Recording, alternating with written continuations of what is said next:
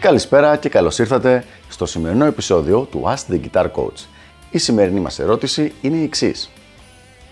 Γιατί όταν αυτοσχεδιάζω το παίξιμό μου θυμίζει ασκήσεις ή έτοιμα leaks; Πολύ ωραία ερώτηση λοιπόν με πάρα πολύ απλή απάντηση.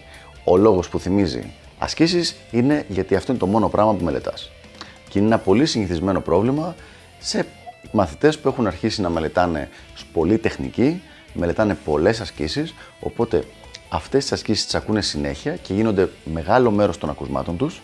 Οπότε μετά, όταν έρθει η ώρα του αυτοσχεδιασμού, είναι το βασικό μέρος από το οποίο τραβάνε μελλοντικό υλικό και το βάζουν στο παίξιμό τους. Τώρα, τι μπορείς να κάνεις για να μην ακούγεται το παίξιμό σου σαν ασκήσεις; Θα ασχοληθούμε με το θέμα της φρασεολογίας και με το πώς τη βάζεις σωστά το παίξιμό σου. Πάρα πολλές φορές έχεις μάθει κάποιες φράσεις, οι οποίες όμως δεν μπορείς να τις βάλεις σε καλά σημεία, σε σωστά σημεία ή δεν σου βγαίνουν στο παίξιμο. Όταν λέω δεν σου βγαίνουν, δεν εννοώ δεν σου βγαίνουν τεχνικά, απλά δεν τις χρησιμοποιείς φυσικά. Ο λόγος που δεν σου βγαίνουν οι φράσεις αυτές είναι γιατί δεν έχει ακολουθηθεί η optimum ας πούμε διαδικασία, η καλύτερη διαδικασία για να μπορέσεις να τις βάλεις στο παίξιμό σου. Για να μην παρεξηγηθώ, μπορεί να έχει ακολουθήσει την καλύτερη διαδικασία στο να τις μάθεις τις φράσεις, αλλά άλλο είναι το να τις μάθεις και άλλο είναι το να μάθεις να τις χρησιμοποιείς. Άλλο είναι δηλαδή να το πάρουμε σαν στις λέξεις στα αγγλικά. Έχουμε μία λέξη που λέγεται door. Άλλο να σε ρωτήσει κάποιος, ξέρεις πώς λένε τη λέξη πόρτα στα αγγλικά και να του πεις ναι, ξέρω ότι είναι η λέξη door. Και άλλο είναι να ξέρεις να τη χρησιμοποιήσεις την ώρα που μιλάς. Εμείς μιλάμε για το δεύτερο πράγμα λοιπόν. Δηλαδή να μην είναι μια στεγνή, ξερή γνώση απομνημόνευσης, αλλά να είναι κάτι που να μπορείς να χρησιμοποιήσεις στη μουσική σου γλώσσα. Πάμε λοιπόν να δούμε πώς μπορείς να το πετύχεις αυτό το πράγμα. Γιατί η διαδικασία εδώ είναι πάρα πάρα πολύ ξεκάθαρη. Νούμερο 1. Πρέπει να ξεκαθαρίσεις το τεχνικό και παιχτικό μέρος της άσκησης. Το οποίο είναι και συνήθως εκεί που τα παρατάει όλος ο κόσμος. Δηλαδή, το μαθαίνει και λέει ωραία και αυτό ήταν. Αλλά σίγουρα είναι πάρα πολύ σημαντικό.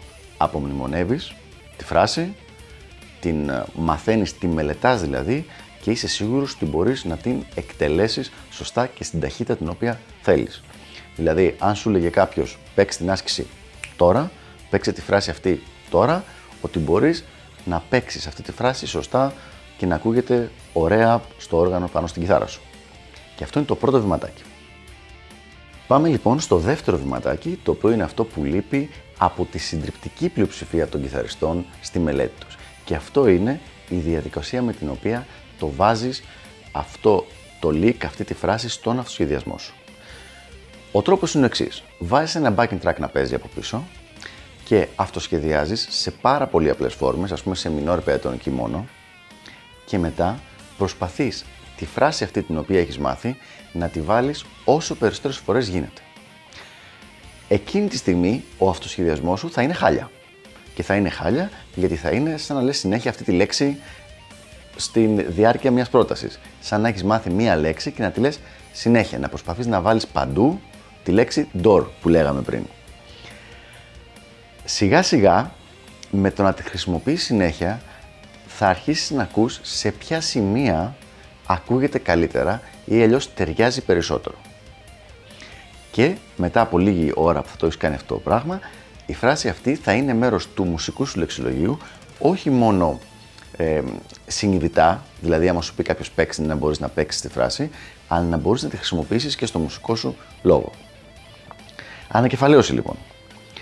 Δεν φτάνει να έχεις μάθει μόνο τη φράση απ' έξω και να μπορείς να την παίξεις τη φράση αυτή χρειάζεται και να έχεις μάθει με ποιο τρόπο να τη βάλεις μέσα στο παίξιμό σου.